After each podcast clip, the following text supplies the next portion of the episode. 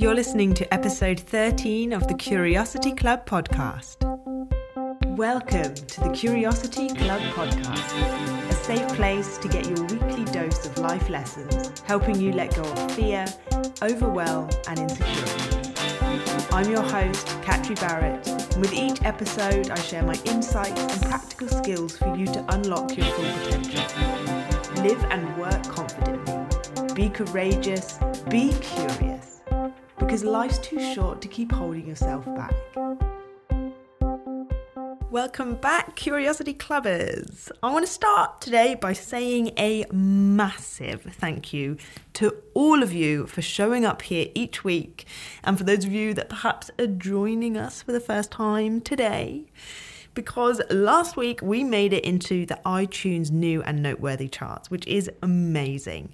I'm so, so grateful to each and every one of you for helping to make that happen. It's my mission with this podcast to create a community, a club. The clue is in the name.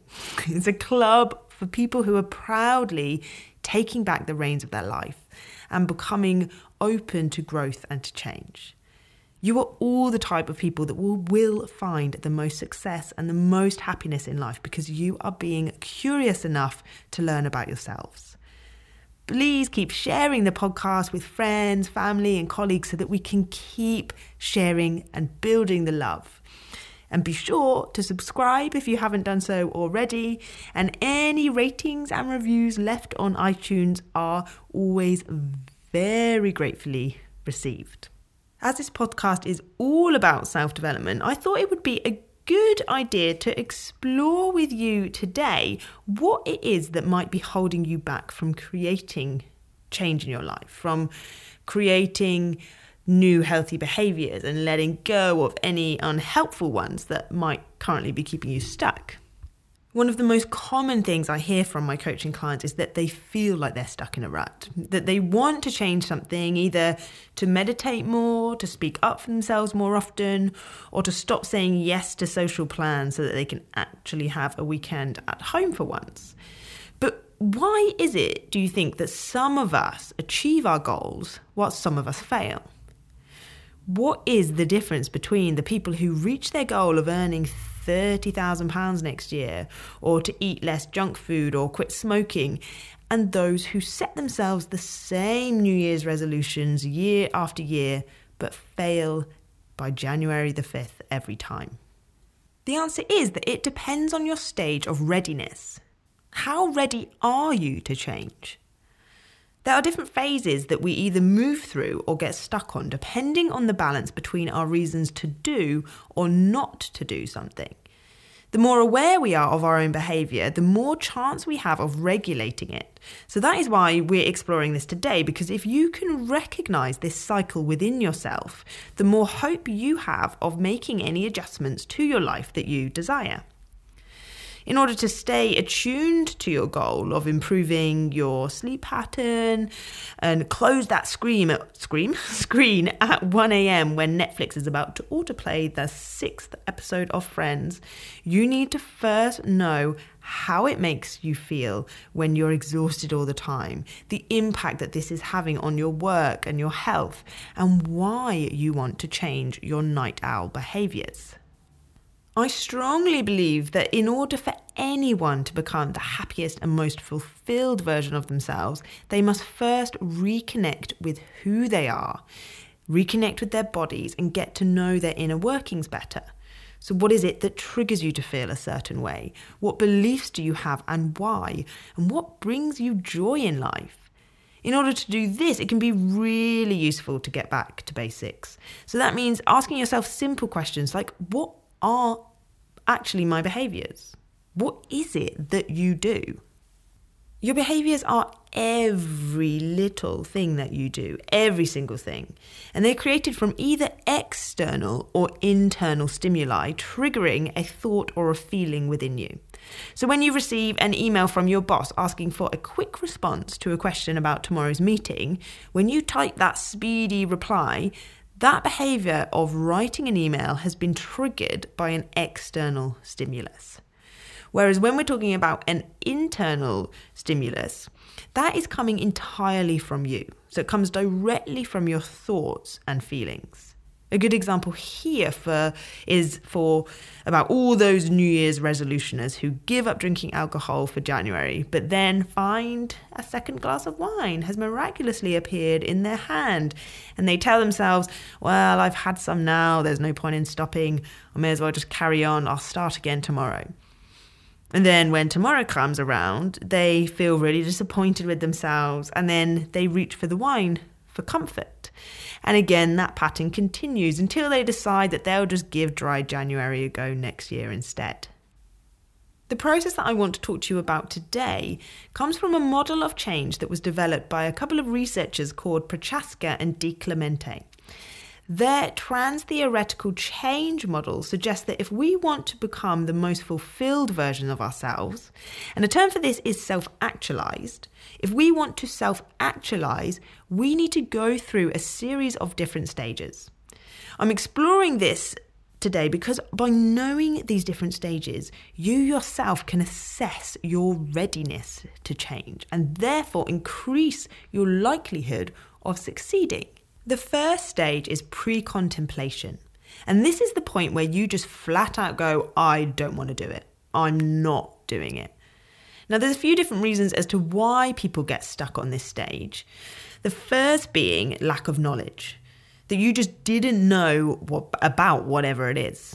Let's say you didn't eat any vegetables at all because you genuinely didn't know that you can't get all the nutrition and fiber you need to be healthy from only eating McDonald's. I mean, that is quite a dramatic example, but I think so many people are stuck in unhelpful behaviors because they have either been misinformed about something or they just didn't have the knowledge. That's why it's so important to keep asking questions and being curious about your habits. The second reason people get stuck at pre contemplation is because they don't have the confidence and the positive self beliefs they need in order to move forward. Do you ever tell yourself that you will never get that job, so there's no point in even applying?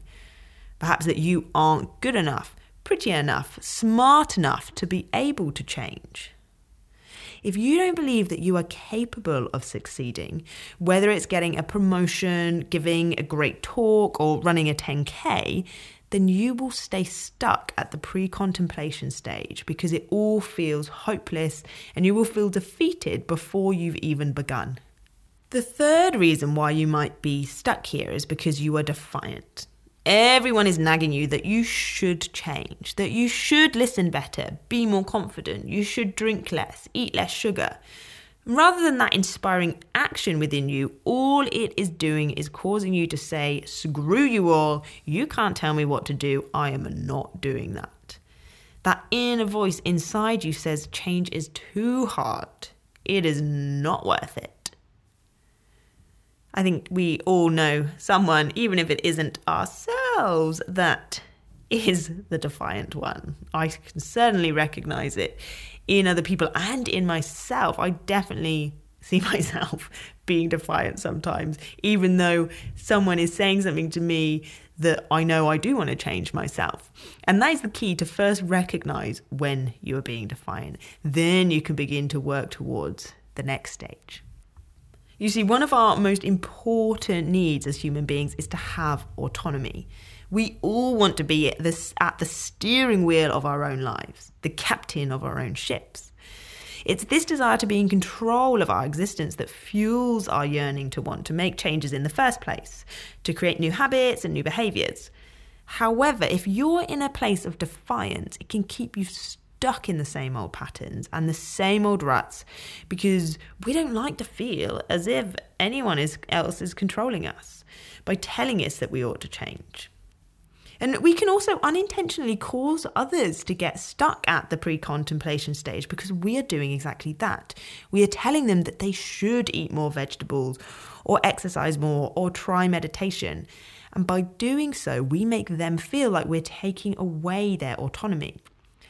So, to make themselves feel like they're more in control, they decide to not do the thing at all. How often do you find yourself suggesting to a parent, a partner, or a friend that they ought to do something, to perhaps swap a particular behavior for a more healthy one? How does it go down when you do? And how do you feel when people tell you what to do? Those of us who are a little more receptive to suggestions from other people are so driven by their burning desire to change that it's that autonomy that's acting as fuel. Well, then those people will move to the next stage. And that next stage is contemplation. This is when you're kind of stuck on the fence. Your pros and your cons about changing the behavior are about equal. You know that you want to stop say spending your time on Instagram or applying, you want to apply for better jobs or you want to do more yoga, but you don't really know how to do it or if you're good enough. It's basically that you're in a comfortable situation. So why would you go change it? You're earning good money and you don't feel that bad, so why rock the boat at all? Yet there is that niggling little voice in the background telling you that you are better than this you deserve more and you are capable of more. What you do have at this stage is hope. Hope that you can change what is no longer serving you. For me as a life coach, this is the sweet spot. If you are at this stage and you come to me for coaching, this is what we would work on together. We'd work on reducing those cons of changing and increasing the pros of a new, healthier behavior we would start by finding clarity on exactly what you want to get out of life, and this would tell you what it was you needed to alter. By being more confident in who you are and what you want, you would no longer have mixed feelings about whether you want to start your own business or apply for that promotion or perhaps go back to uni. This would move you on to the next stage, which is preparation when you're not quite doing the thing yet, but you are getting ready to do so in the near future. You've perhaps started to boast to friends and family that this new and improved version of you is just around the corner, and you've started to get all of your ducks in a row. So you've begun to take those little actions towards the big goals, such as having less alcohol when you go out on a Saturday night rather than your usual three bottles of wine. Maybe you've started to speak your mind more when you're around friends, yet you'd still like to find the confidence to do so at work. You've moved into the preparation stage when things are beginning to happen, but you're not making the big changes you'd ultimately like to. What you need to do here, and again, this is what I spend a long time working on with clients, is to understand what limiting beliefs are holding you back. Are you too scared to speak your mind at work because deep down you believe that you aren't good enough for the role? At this stage, it's probably the fear of failing that's holding you back. So it's vital to reach out for support. If you don't have a coach, then confide, it, confide in a trusted friend or colleague and tell them about your plan to change. Keep reminding yourself of how you will feel when you get that promotion or that pay rise or that part in a film. All this preparation will help you feel more confident about what it is you need to do. Once you've figured out exactly what you need to do and you have belief in your ability to do so, then you have the potential to move on to the fourth stage of change, which is taking action. This means that you're doing it. You are pitching new ideas to your boss when usually you'd be afraid they'll say no. You're speaking up in meetings when usually you'd keep quiet. You're asking colleagues for help when usually you'd be too embarrassed. And it's here that you need to strengthen your commitments to change and to fight any urges that keep that come up enticing you to slip back into any old habits. It can be really helpful to substitute bad behaviors for healthier behaviors. So, for example, at three o'clock when you always reach for a snack, can you replace that for something a little bit more healthier if perhaps your goal is to eat a more balanced diet. It can also be really helpful to reward yourself. So when you achieve those little actions, treat yourself. Buy yourself that outfit you've wanted for ages. Go out to that really nice restaurant you've wanted to try for a really long time. And lastly, and this is sometimes quite a difficult one to kind of accept, and that is avoid people or situations that do not bring out the best in you. So if certain friends bring out that bad, unhealthy habit and behavior in you, perhaps you need to distance yourself for them for, for from them for a while. It doesn't mean cutting them out completely, it just means creating some space whilst you're creating this long lasting change. Because at this stage, you still risk lapsing back and going back and regressing in your progress. So you need to create, or in order to create that long lasting, sustainable change, sometimes it means we need to distance ourselves from certain people. Once you've been making positive changes to your behavior for six months or so, you will then move into the final stage, and this is maintenance. In order to maintain your new, more helpful way of doing things, you need to keep yourself motivated. You need to keep reminding yourself of why you want that promotion, of how good practicing yoga and eating more vegetables makes you feel. It's also so important to check in and remind yourself of how far you've come. So look back, look at the progress you've made this this far and use that as inspiration to drive you forward. There's always going to be times when perhaps your old, unhelpful behaviors creep back in again. And this is when it's up to you whether you let those couple of times you got a little wasted or missed your yoga class or didn't speak up at work you you choose whether that means you failed and give up completely or whether you take lessons from that slip up and bring yourself back on track again. Change isn't an overnight process. It happens in these phases that I've mentioned until you get yourself to a point where it can be sustained. In order to get to that stage, both your motivation, your reasons why, and your confidence, so the belief that you can, need to be strong enough to keep driving you forward. Of course, there's always going to be the risk of falling off the wagon and slipping back into our old ways of being. In order to keep the momentum going and heading towards that long term transformational change, you need to keep working on your confidence and your motivation. So keep feeding your positive beliefs. Enlist the help of supportive friends. Read books that inspire you. Watch you know, films, Netflix, YouTube that inspires you. Meditate. Improve your ability to relax because stress is always the killer of joy, of creativity, and it pushes us sometimes to our limits when unhealthy behaviors tend to creep back in. So, really work on reducing your levels of stress as much as you can. Now, no matter what the behavior is, or how unhelpful, or how long we've been doing it, we all have the ability to change. But sometimes we do need help doing so. If you feel like a lack of motivation or confidence is currently keeping you stuck in a rut, then this is something that I can help you with.